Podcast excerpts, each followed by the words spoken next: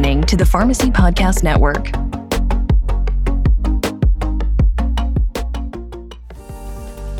Welcome to the Pharmacy Podcast Network's coverage of the NACDS Total Store Expo 2023.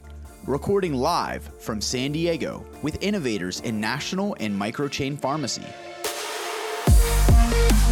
We want to thank Naso Cleanse and Order Insight for sponsoring the post show coverage of the conference this year. And now, here's part one of our three part series with our host, CEO, and founder of the PPN, Todd Eury. It's time to converge through podcasting. It's NACDS 2023. We're at the Total Store Expo here in San Diego. We're in the Babson Diagnostics booth. They have been an absolute wonderful partner of ours with the NACDS. And our first guest to kick off this post show is Lori Schafer with Digital Wave Technologies. Lori, I am thrilled to have you here. Welcome to San Diego. Thanks so much. It's great to be here. I'm enjoying enjoying the entire conference. Is this your first NACDS? This is my first NACDS in this life of this business life. I've been at NACDS in prior business lives. it's funny because then when you come as a new entity, it's kind of like a rebirth of you being part of it because maybe you kind of start changing up which uh, which organizations that you're kind of absolutely, with. absolutely. Absolutely. But I, w- I have to say this is a great show. I'm very pro NACDS for bringing the right people together. I am as well. Um, we're excited that you're here because anytime we hear the word artificial intelligence in the world of pharmacy and pharmacists, yes, it gets me triggered. It gets me excited. Uh, when I say triggered, I mean positive triggered, not negative triggered just to get that out for the listeners. Well, the opportunity is massive. So, t- tell us first, how did you get involved with Digital Wave Technology? Tell our listeners a little bit about this company. Sure. Um, Digital Wave Technology, I'm the CEO of the company. It is a technology company, and we focus on organizing all the data in large companies, whether it be pharmaceutical, whether it be healthcare, whether it be consumer goods or retail. Those are the four sectors we focus on. And basically anything to do right now with sales and marketing data. We started um, really collecting all the master data, if you will, for, for your products, whether it be B2B, you know, selling medications, whether it behind the counter, over the counter, or also um, in store. And so my background is um, Procter and Gamble. I started at, and um, did a bit in the you know the over-the-counter type uh, medications, cough and cold, and um, went into brand management there. But I always had a mathematics background and was always, even in, in college, was focused on how operations research, which was what AI was called back then, but um, would could help companies like Procter and Gamble and like at the time um, large retailers and you know and large um, pharmaceutical companies. Fast forward to digital wave. Uh, started Digital Wave again to collect all of the data and to apply um, AI to it.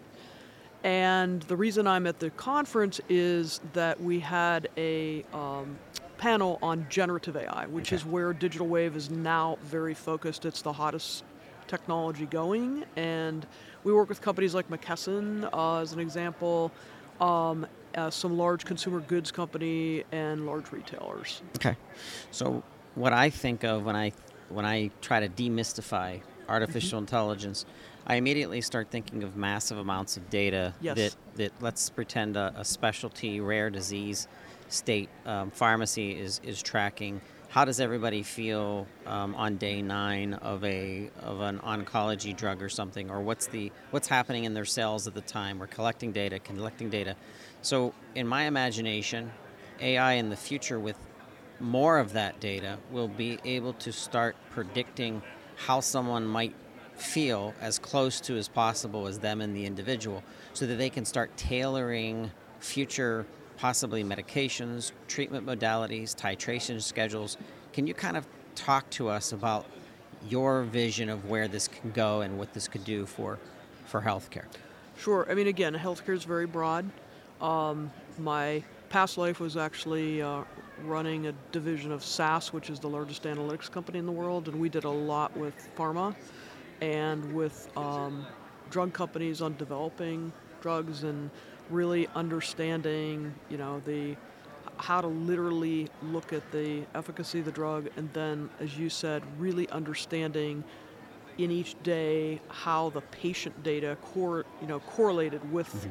the drugs um, and that AI has you know has been around but only the very largest companies were using it and it was very costly you know large large systems now um, it is much more um, out in the hands of everyone. And now, what is very unique is with generative AI, it's really able to now t- put things into human English. Okay. And I think um, from a patient standpoint, I can go through a number of use cases that would really help patients. Yeah, let's let's jump into a specific disease state or disease case, treatment case where you know how it could it, where it could repeat the benefit over and over again for um, a, you know that bunch of patients suffering with that. Sure. So I mean, a, a number of the um, types of cancer that I think that um, it's been proven to work with is, you know, really looking at the the symptoms, the um, experience of the patient as they go through perhaps drug trials, and we're talking, you know, millions of data points. Mm-hmm and it's able to literally in um, you know now it's down to seconds where it's able to come back and look at a large pool of patients and then be able to predict whether that patient is going to get that disease based on certain criteria or whether the patient while in let's say an experimental program um, you know how are they responding and you know it's just basically think about just, as you said, billions of records of data mm-hmm. that we're able to assimilate and you know come back in a matter of minutes. So let me now ask my favorite question, which is always drives back to how we know our pharmacist roles are expanding. They're becoming specialists in disease state management. Um, we, I know so many oncology pharmacists who are now getting very specific to what type of cancer it is, whether it be skin cancer, breast cancer, ov- ovarian cancer, mm-hmm. whatever it is. Mm-hmm. But so imagine this technology in the hands of one of those specialty pharmacists who get to navigate, you know, as we move on in treatment. That's number one. Number two, the trust that our pharmacists bring to the table as providers yes. in comparison to others. Mix that into the to what outcomes that could have with regards to the relationships between um, patient pharmacist and physician teams? Yeah, great question. Um, so I think one of the things now, as you said, the pharmacist um, is often who's more in front of the consumer with the disease, you know, than the specialty um, physicians, right? Yep. And so from that standpoint, uh, when you think about, you know, you go into your local pharmacy and rather than just dispensing the medication with the paperwork that is pretty generic, I hate to say it, but mm-hmm. in any pharmacy right now, you know, you get that, you know, that generic uh, document that you have to, you know, put a magnifying glass up to to yes. read, and you know, let's face it. 90 x percent of patients have no understanding whatsoever about yep. what's on that. And so, from a standpoint, as pharmacists are getting busier and busier, um, what generative AI can do is very quickly, in a matter of seconds, take that medical report, for example, put it into plain English, and you know, even if the pharmacist can't meet with the patient, there are ways through a kiosk the patient can ask questions about that specific disease, um, or in plain English, mm-hmm. right? Mm-hmm. Or they can give the patient where they're at and where they're progressing in language that the patient can relate to. And mm-hmm. I think that's a large, it's a big problem in healthcare right now. How many patients don't take their medication or they don't under, most of them don't understand exactly what they really have. Yep. And the pharmacist can have that one on one relationship with a personalized um, explanation. Excellent. Excellent. Well, Lori, I'm thrilled that you got to be part of our post show. Um, this is a great snapshot. I know our listeners are going to want more information. If you are listening, you're driving, you're jogging, don't worry about it. We're going to have it in the show notes. digitalwave.ai. What an amazing um, w- uh, web address, by the way. uh, digitalwave.ai. Lori, um, promise that you'll come back and give us updates on the on the Pharmacy Podcast's uh, weekly show. We call it Twerks, which stands for uh, This Week in Pharmacy. Fantastic. I, l- I look forward to it, Todd. Thanks Thank so you, Lori. much. All right, have a great rest of the show.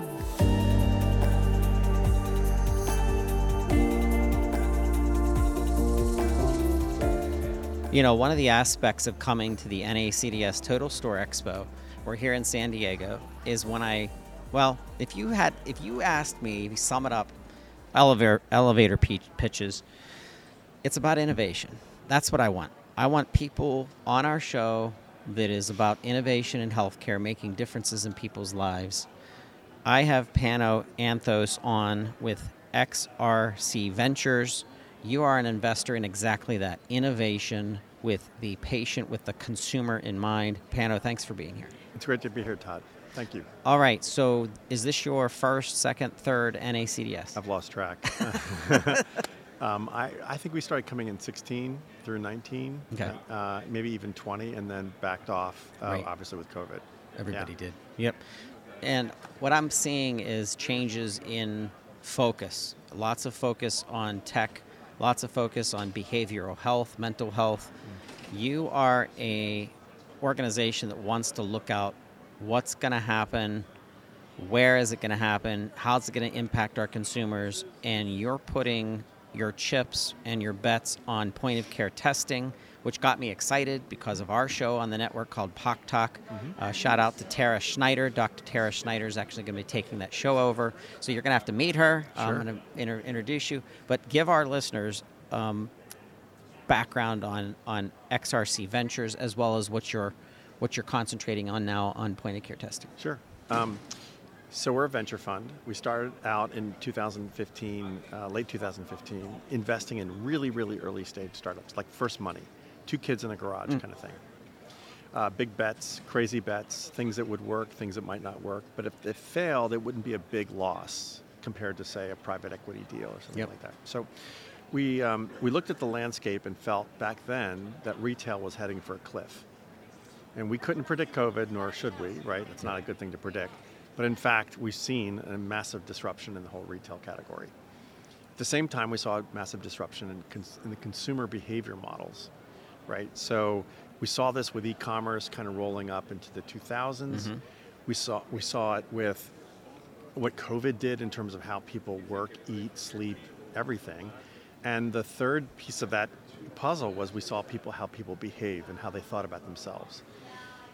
Our number one premise is that time is the most valuable commodity Yeah. on the face of the earth. True. And so anything that gives consumer back their time is something that's precious and worth investing in. Now, sometimes you can be directly attributable to a time factor, other times you can't. Why we love point of care so much, home testing, is because it's it's a time factor, right? I'll give you a little story, a couple couple of them that really come to mind immediately. So, um, the um, if you're a cancer patient, you have to go in to a lab, get tested for your blood, and then they decide whether or not they, you can get your treatment at that moment in time. Yep. A lot of uh, the rejection rate is very very high. People have to go back home and wait. It's it's depressing. Mm-hmm. It's It is. time consuming. It's awkward, right? So what if you could actually do your hemoglobin count tests from home? Yep.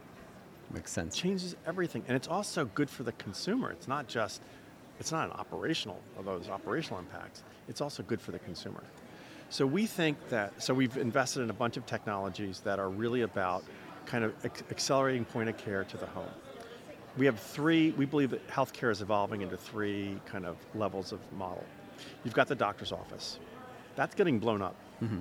right? You've got the retailer who's taking over more and more of the kind of first point of care, kind of in office facilities, and there's tons of them out there, right? Whether it's physical retail, like a CVS running something, or it's these local, you know, urgent care centers. The point is, is you don't have to go to a doctor's office mm-hmm. anymore in traditional. But what we're most excited about is the home as the focus and the lens of care. And we're not talking about surgeries or anything crazy. We're talking Right. about diagnostics and first order testing that could be incredibly valuable and preventive, as well as therapeutics. So we're, you know, at the same time we're doing testing, we're also got this technology that literally uses artificial intelligence. It watches your physical movements as you're doing your therapies. Wow.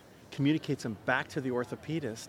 So you've got real-time feedback loops as to how that patient's doing. It's incredible. I, you know, I just had my Achilles ruptured two years ago. It was a nightmare. Forget the, the, the repair process was fine. It was like over in seconds. But the therapeutics, the therapies took forever. And it was always like, how do you feel? Well, can you move your, and I'm holding my iPhone up trying to show them that I can move my, you know, my leg three centimeters or whatever it was. All now done on a computer. It picks up all my movements, behavior, you know, sees it, and the orthopedist gets real-time data, and they don't have to. They don't have to interact. I mean, they, of course, they want to. Yep. All right. So that's the style. So the third one I'll, I'll share with you is a. Um, so telemedicine's been around for a while. Yep, it's incredibly exactly. time-consuming, It is. right?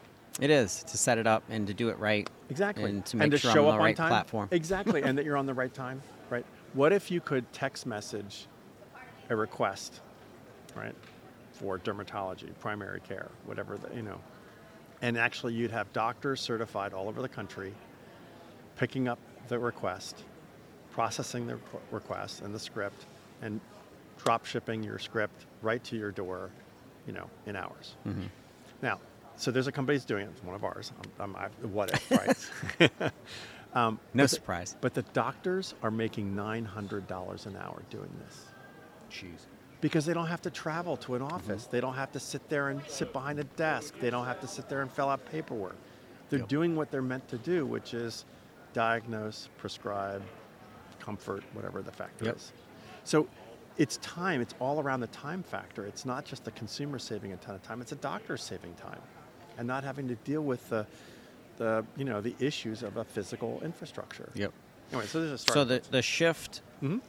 in community pharmacy and the ones Yeah. there's 19,000 privately private owned pharmacies out there, Yep. as well as the micro chains, as well as some of the grocery stores, right. are starting to realize that we know that groceries you can order them online Mm-hmm. and someone will deliver it to your home. All right, that is now being extended into pharmacy and medication management care. That's right. Where they have devices in the home That's that right. do pit, uh, package dispensing. Yep. When you rip it off, it's at the right time, at the right moment. They know that you've taken it because of the monitoring of that.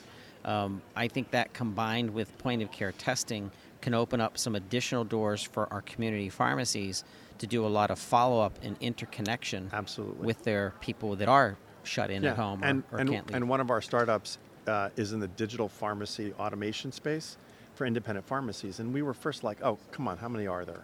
There are a lot, Yeah. first of all, number one. Number Right. two, they are becoming the primary point of interface for medical conditions because they want to talk to someone. That's right. You, you know, no offense to the CVSs and Walgreens. No, I know but- what you mean, Right, exactly. exactly. So they become now curators. They become not doctors, but they're becoming really advisors to patients, and they come back and they come back, but they don't have digital capabilities. So here we are, helping these digital pharmacies go online. Hmm. You'd think that by now that would be a different case, you know, but it's not. It's complicated. It's hard. So anyway, so yeah, so we're all over the map. Well, we have to have you back on POC Talk. We have to have uh, Dr. Schneider um, sit Yeah. down and talk with you and your team. Yep. Uh, Want to go into disease state discussions and where uh, point of care testing in the home makes the most sense, as well as empowering our community pharmacy um, listeners uh, of, of knowing how can I build a business unit within my community pharmacy to really take advantage of point of care testing as well as kind of the wraparound of what that means for outcome.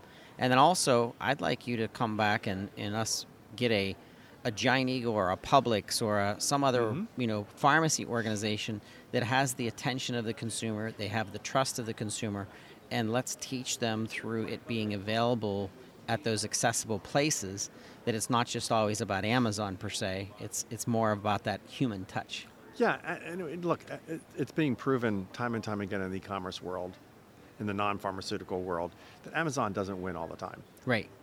But Amazon has a first order kind of prioritization Yeah. because that's the first place you go. Yeah. I Um, do too. Right. I'm just as guilty. I just know that if it's something healthcare related, I want someone to follow up with me that I trust that's in my community. Correct. And I have my doctors and my pharmacists and my nurses there, so why not why not involve them? Right. they want to be involved. They they want to be a part of this. Right. Well, and I, I would argue that some things, as a consumer, some things are left on the shelves that really should still be curated. Yep. I'll give you an example: melatonin. Yeah. I'm- exactly. I mean, how many variations of melatonin are That's out there? very true. That's How many point. milligram counts? What should you be taking? What should you not be taking? Everyone's kind of self-diagnosed. the, the kids now are not. Now we're finding out they should not be because it's a hormone. Exactly. We should not have them on on melatonin too right. much.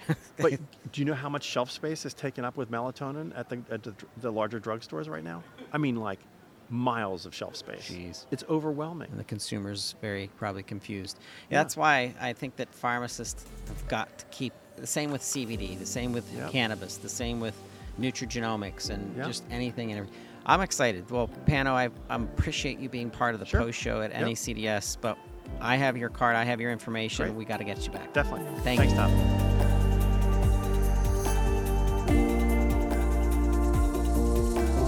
You know who I ran into in San Diego, NACDS Total Store Expo 2023?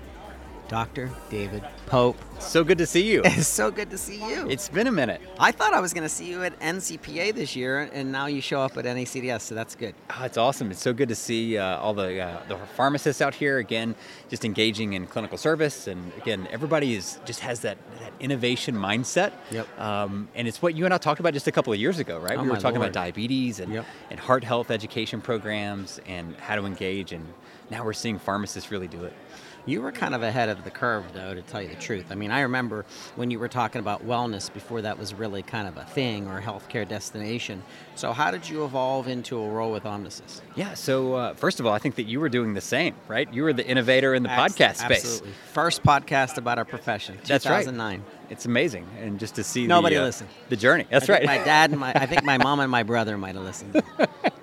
but look where it is now, right? And I would say it was the same thing. So we started a, uh, a, uh technology, you know, in our basement back in the day, right? And grew that and recognized that uh, that pharmacists just needed to get paid for these clinical services. Yes. And so we were acquired in 2019 by Omnisys. Omnisys is the national leader, the U.S. national leader in medical billing and claims, right? So we uh, we smashed the two together. Now you can, in your own workflow, be able to bill for a clinical service and know that you can get paid for that service for this patient. And what does it cost, right? Because that that that ability to be able to say you are eligible for this service here, it's difficult. That's not the way medical claims work. But we try to make it easy to be a clinical pharmacist. So is I remember when I entered pharmacy, it was ICD nine, and then they moved, of course, to ICD ten. Is it a CPT thing or is it an ICD ten thing? Like, what? How are we billing? Yeah, so uh, you have pharmacy claims and you have medical claims. Medical claims uh, are not real time, right? And but they do use things like CPT codes and ICD-10 codes, just things that describe the event, right? Okay. And I think that the difference is now is that within pharmacy, the claims are more complex than they used to be. Now pharmacists are actually billing office visits. I can truly say, because we get to see across the country, uh, again, over half of all pharmacies in the country use this system now, right? And so we're seeing now pharmacists are billing for office visits. And so underneath that, you have these other claims, like uh, one, maybe two, maybe even three different tests just for test to treat alone. And so now, again, it's so because of that complexity, your documentation has to reveal your claim. So it's important that you stay inside your workflow for all the revenue cycle stuff, right? Right. Bill it. And it doesn't matter what pharmacy management system you use. Uh, submit that claim. There's medical necessity that you need, documentation, but then that documentation has to reveal your claim, and that comes in the form of things like CPT and ICD-10 Okay. codes. All right, so here's my imagination running ahead of me. Home care is exploding, and pharmacy, community pharmacy, is the best way to get to these people in the homes because, sure enough, they before they were less mobile, they were going to their community pharmacist, and they trust their community pharmacist. So, I look at someone literally showing up at the home, setting up some remote, remote patient monitoring tech, setting up a um, device like a, like a Spencer Health device where it dispenses the meds, uh, setting up some maybe cameras just so everybody knows where you know where things are. If you have a question for telemedicine, and then executing, pulling the lever, and having community pharmacies be able to deliver more home care services and, and, and keeping the patient from getting lost eh, or becoming over medicated. But tell me, what do you think the future of, of pharmacy in the, in the community space is? including this where we are today, the, the, the micro chains, and using technology to get deeper into the home. That's a great point. And what we're seeing here at NACDS is there's a lot of innovation happening in that. We know that there's a race to the front door to be the front door of healthcare, Yeah. right? Um, and again, some of that includes bringing on physicians or physicians assistants and nurse practitioners and the like underneath the umbrella. But it also comes down to I need technology that now can reach to the patient. And again, now that is more accessible than ever. And so for us to be able to do that now becomes more of a reimbursement thing because we know that pharmacists are willing, we know that pharmacists are able, we know that technology exists to be able to monitor, be able to connect, be able to receive information in that regards. So now it just comes down to reimbursement.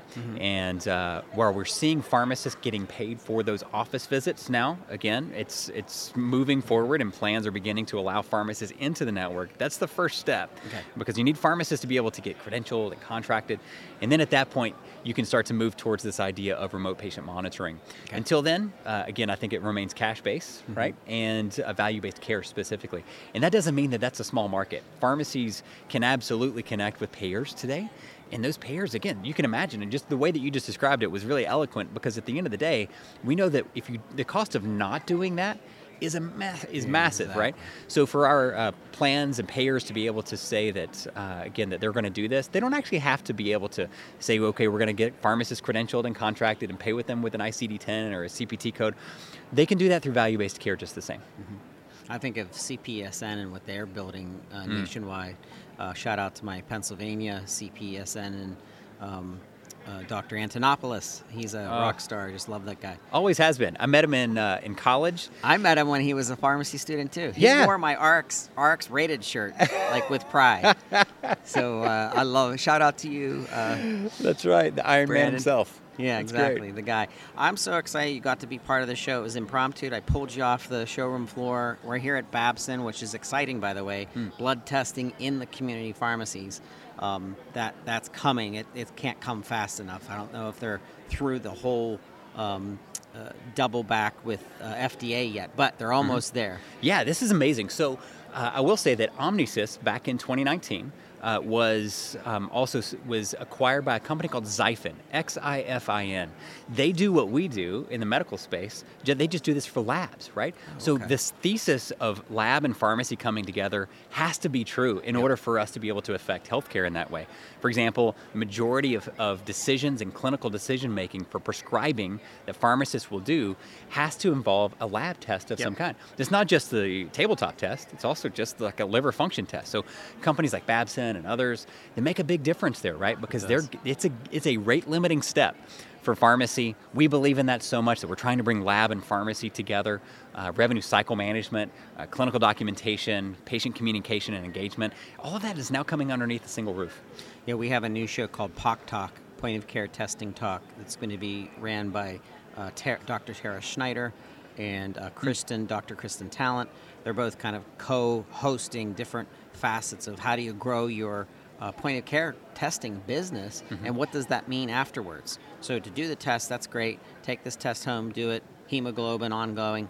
But what's it mean? What, where's the data coming back to? Who gets the data and who gets to react to the data? And I think pharmacists need to be able to react to that. Well, and yeah, you're exactly right, and we're seeing that today. So the reason why pharmacists are now beginning to bill for office visits is because it's not just because of the assessment, but I now have to make a decision. Now, many of those decisions for point of care testing, if you're looking at infectious disease versus chronic disease, let's go back to infectious disease.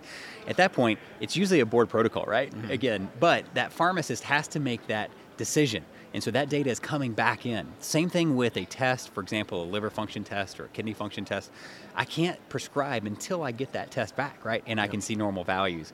And so what we're starting to see is pharmacists saying, look, I actually, I, I'm going to start to order that test, right? And you have companies that are out there today that are allowing you to be able to do so. Exactly.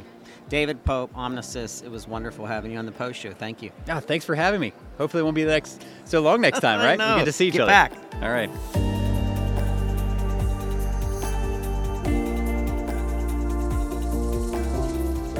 At the NACDS 2023 Total Store Expo, and I got an opportunity to schedule in Dr. Michael Hogue, um, CEO of the APHA. I'm so glad you're here, Michael. It's it's a pleasure to see you. Todd, thanks for having me. It's good to be here. Absolutely. So, I was just telling you, uh, we we've mixed up several interviews today with technology providers, um, association leaders like Steve Anderson with the NACDS. And what I'm noticing is there is um, a surge for unity in, in the transformation of our industry and how pharmacists are doing so much more than what they used to be. But more importantly, they're starting to get paid for it, as well as the technology that's backing them up. So I want you to, as the new CEO, uh, and by the way, congratulations um, on you. your appointment. Um, tell us um, your your thoughts and excitement around what's happening in our pharmacy industry and and why you're part of uh, the NACDS's uh, presentation and, and program here um, in San Diego. Well, thanks, Todd. You know, um, APHA is the oldest pharmacy association in America, founded in 1852. Um, and, um, you know, pharmacy's undergone the same kind of experience and specialization that most professions go through over time. If you look at the profession of medicine, uh, physicians have become more and more highly specialized over time. There's now well over 200 uh, specialty organizations in medicine. And, um, you know, I expect that trend's going to keep happening in pharmacy. But what needs to happen in pharmacy and what I'm very intent and focused on is how do we partner with each other? You know, the, our national pharmacy associations, despite what some people think, are not in competition with each other. Uh, I talk uh, every week with uh, other pharmacy association executives, and and I'm encouraged by the fact that we are all unified to move pharmacy forward. And all of us are working together to try to get pharmacy's message out there. Specialty pharmacy associations are primarily responsible for bringing people together around a specialty and sharing information and professional networking. APHA's unique spot in Pharmacy Association is we're the voice of pharmacists and we advocate on behalf of all 340,000 pharmacists, 39,000 pharmacy students, uh, all 400,000 pharmacy technicians, and 25,000 pharmaceutical scientists. I mean, we, we're going to advocate for everybody, and, and we need pharmacists to join us. We need pharmacists to be a part of that message and to and to come together. And you know, we're we're really excited about the partnerships that we've had with NACDS mm-hmm. and a lot of people say, well, aren't you just getting in bed with the chain drugstores? And pharmacy working conditions are not always the best and so forth. And here's here's my message. You know, it, it doesn't do anyone any good to just simply point fingers and yell at each other. Mm-hmm. Uh, it, yes, we all have something different we could do, and we have better that we could do. It does make a lot of sense to sit down at a table together and discuss what we have in common yep. and where we can actually make a difference and change the trajectory of our profession. And I think I think Steve and I are in agreement on that that we've yep. got to we've got to work together to solve the big problems in pharmacy. We're never going to get anywhere if all we do is yell at each other. And so so I I really feel like the, you know bringing us together is my purpose and I think it's why I was brought on board to APHA was to was to help unify, unite and organize the profession uh, together so that we can speak as one voice. Well, you are absolutely correct. Um, Steve's on the show. Uh, everyone will hear his voice towards uh, the end of our series. But that's exactly what he said. He said working with the other associations, especially on common ground. And his two common grounds were PBM reform, number one, number two, uh, provider status. Yeah, absolutely. So why not work and, that together? Yeah, and exactly. And you know what I'd like to just remind everybody about on the provider status issue is that's language that we use inside the profession of pharmacy. What this really boils down to is consumer access to the care services of their pharmacists not just a pharmacist, but all of their pharmacists. And mm-hmm. that's how our system has changed so dramatically. It used to be that the only pharmacist that a patient has was the one at the corner drugstore. But in today's world, you interact with pharmacists at the corner drugstore. You might have an MTM pharmacist that you interact with telephonically. You might have an ambulatory care pharmacist that you deal with in your doctor's office. You might have a uh, pharmacist, three or four pharmacists, one in the ER, one in the ICU, and another one in the uh, uh, that works as a hospitalist pharmacist. Yep. And you know, the reality is is that we need to make sure that consumers have access to pharmacists at every point of care where they need a pharmacist. And that's the message we're trying to get through. So yes, to pharmacists, it's provider status. But to consumers, it's ensuring that we have good access to health care no matter where people try to access health care. And, and that's the message that we're trying to get through to Congress, to state legislatures, to help them understand maintaining that access through uh, good laws and regulations that provide pharmacist access or patients access to pharmacists is really critical. It's excellent, excellent. I want to give a shout out to Robert Hodges on your team. I love working with him um, in your communications and marketing team. I see changes in APHA over the last five years that have just been so exciting accelerating. We've been part of the APHA 2021, 2022, and 2023. I think is it 2023 already? Yep. It is. and uh, and we're going to be back for definitely 2024. Just so excited about Locked On Pharmacy.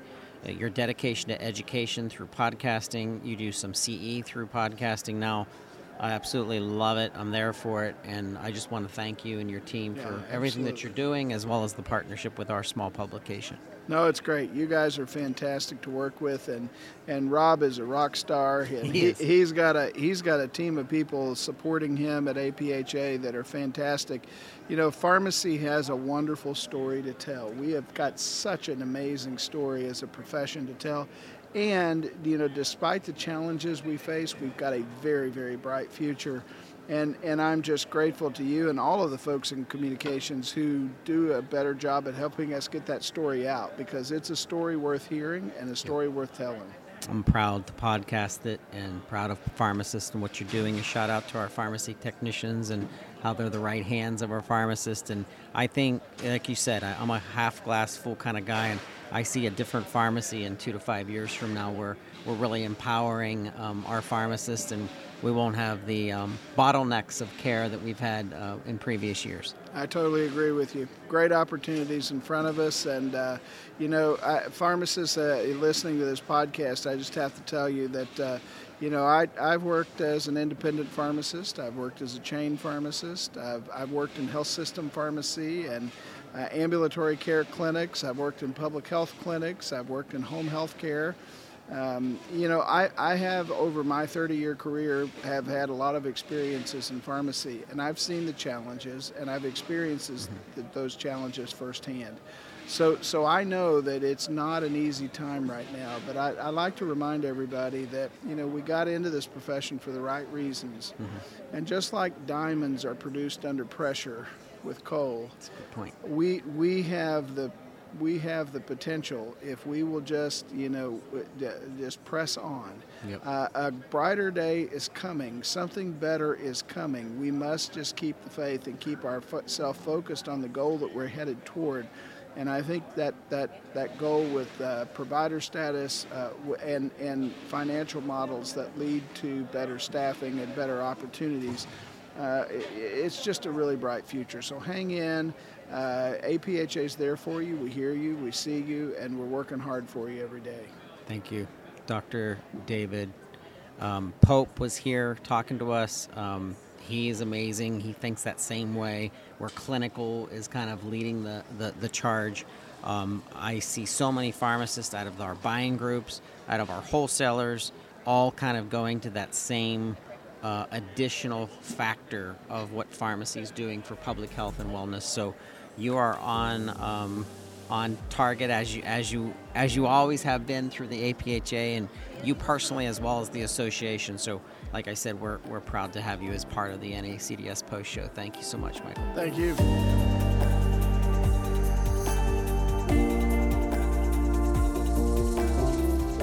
I can't believe it's been umpteen years, however many that was, that I have not had Breck Rice from ServRx on the Pharmacy Podcast Network. Shame on me. Welcome to the show finally here at NACDS uh, Total Store Expo, Breck. Um, I'm, I'm so excited to be here with you right now, and we finally did this.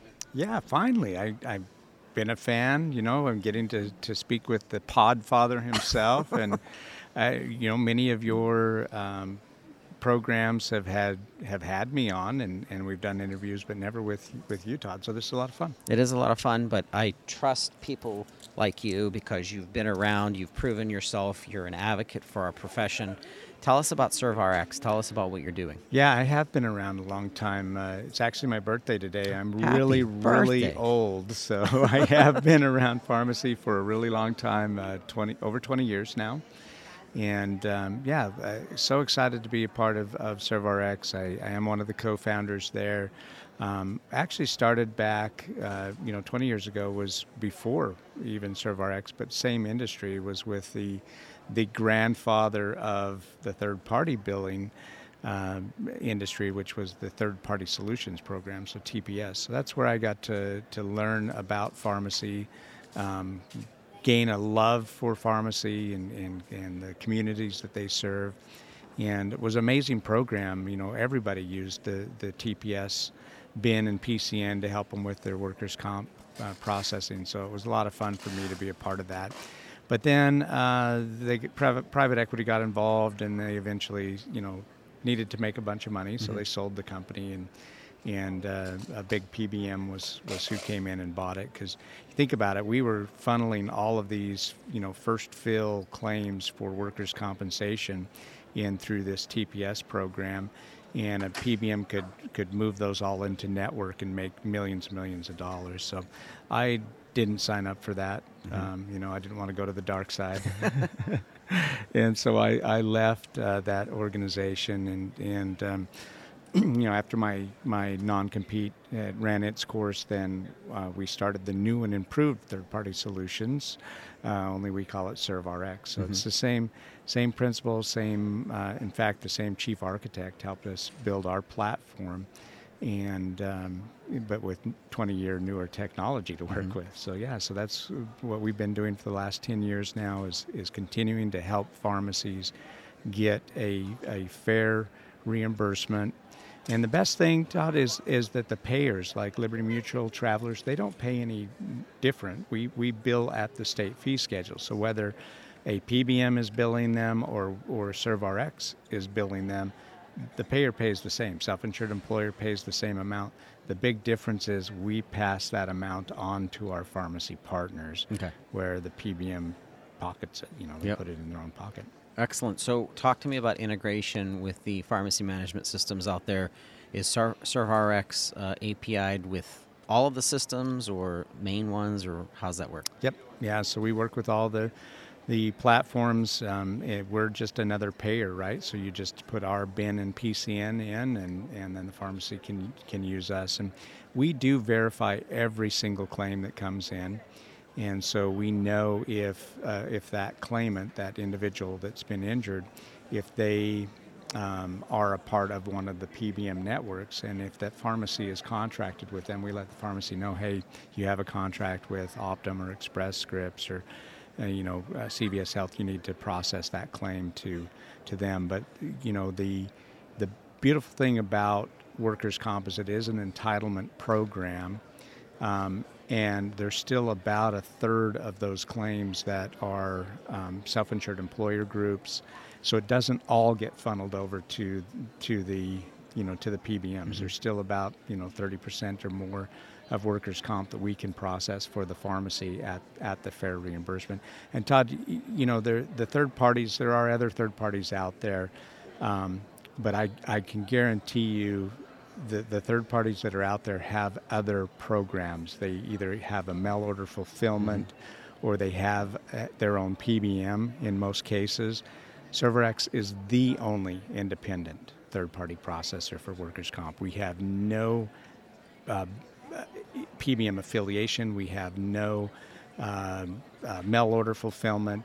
We keep that patient coming back to that pharmacy. It's not in our best interest to to siphon them off and bring them into a mm-hmm. mail order fulfillment. So that's the real true difference that and when people hear that they're they're like no you're you're you know we're only going to get the first fill and then you're going to cut us back to no we don't have a PBM so you're if if we're reimbursing you $90 for meloxicam you're going to get that $90 for all the refills.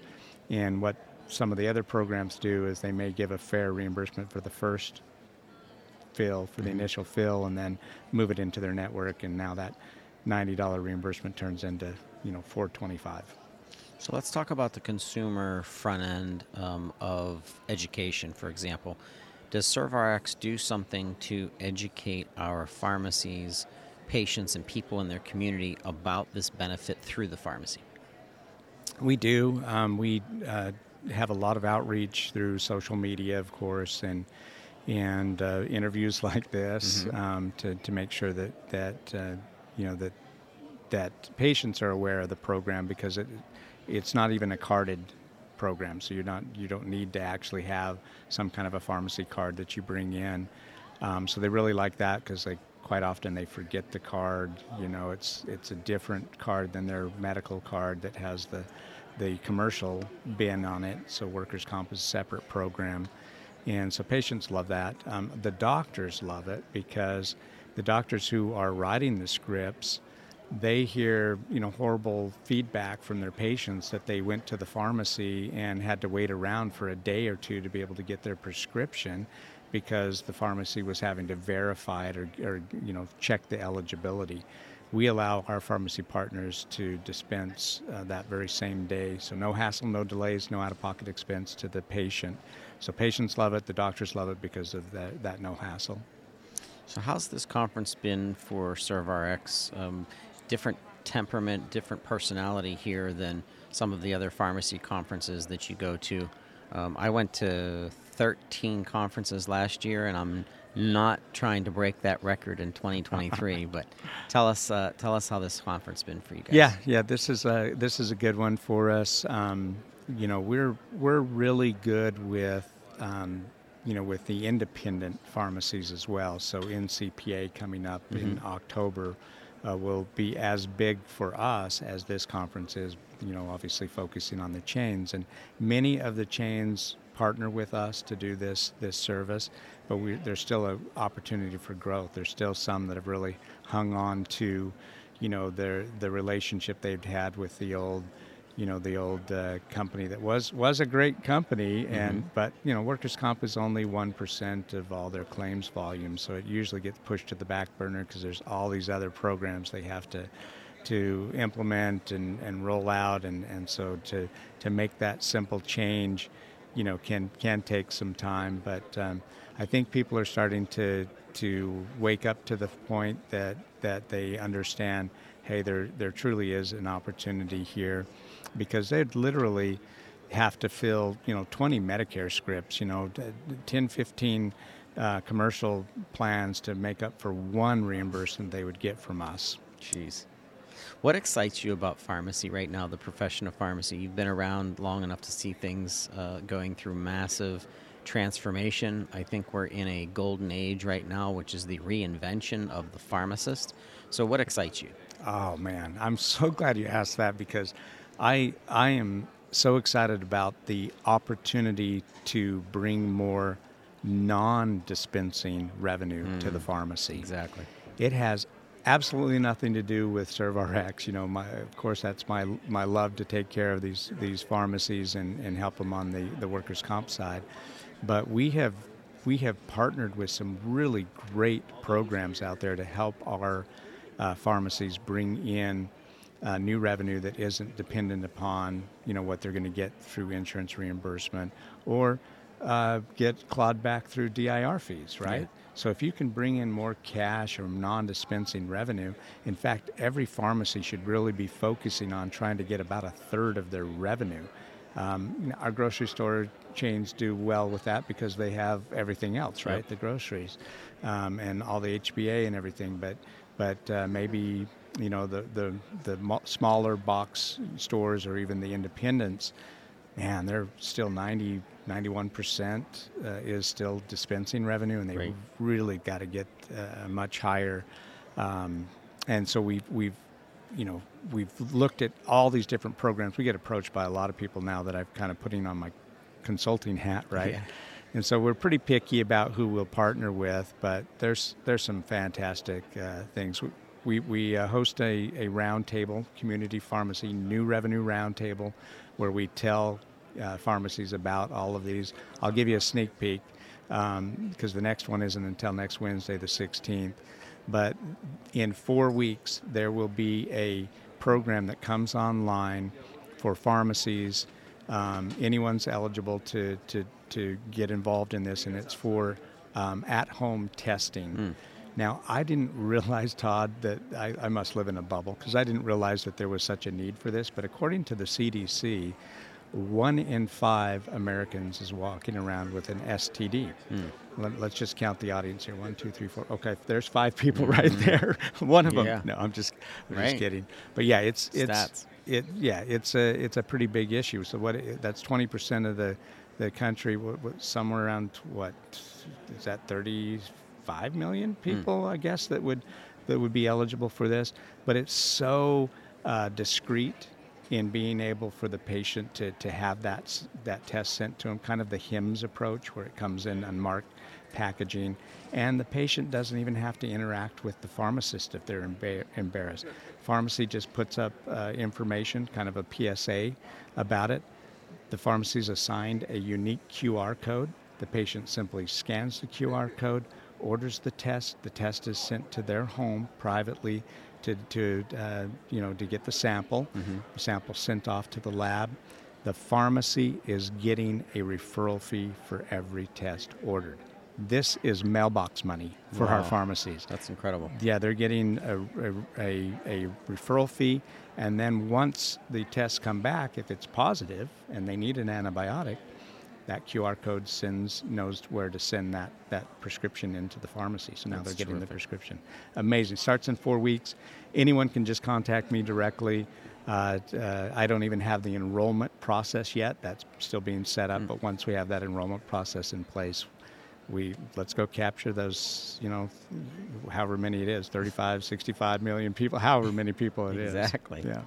Breck, this has been special that we finally we were able to get together. I certainly hope this isn't our only podcast that we'll do together because I have lots of other things I'd like to talk to you about. We had a new show that we're kicking off called POC Talk, uh, Point of Care Testing Talk.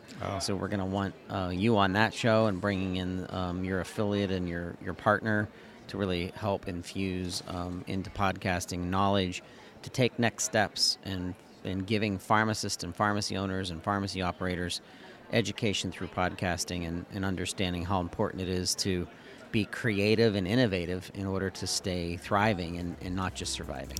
Absolutely. That that's the line I use. I must have taken it from you. Thank you so much, Todd. Together RX. That's right. That's right. Thank you so much, Breck. This has been great. Yeah, thank you. This is fun.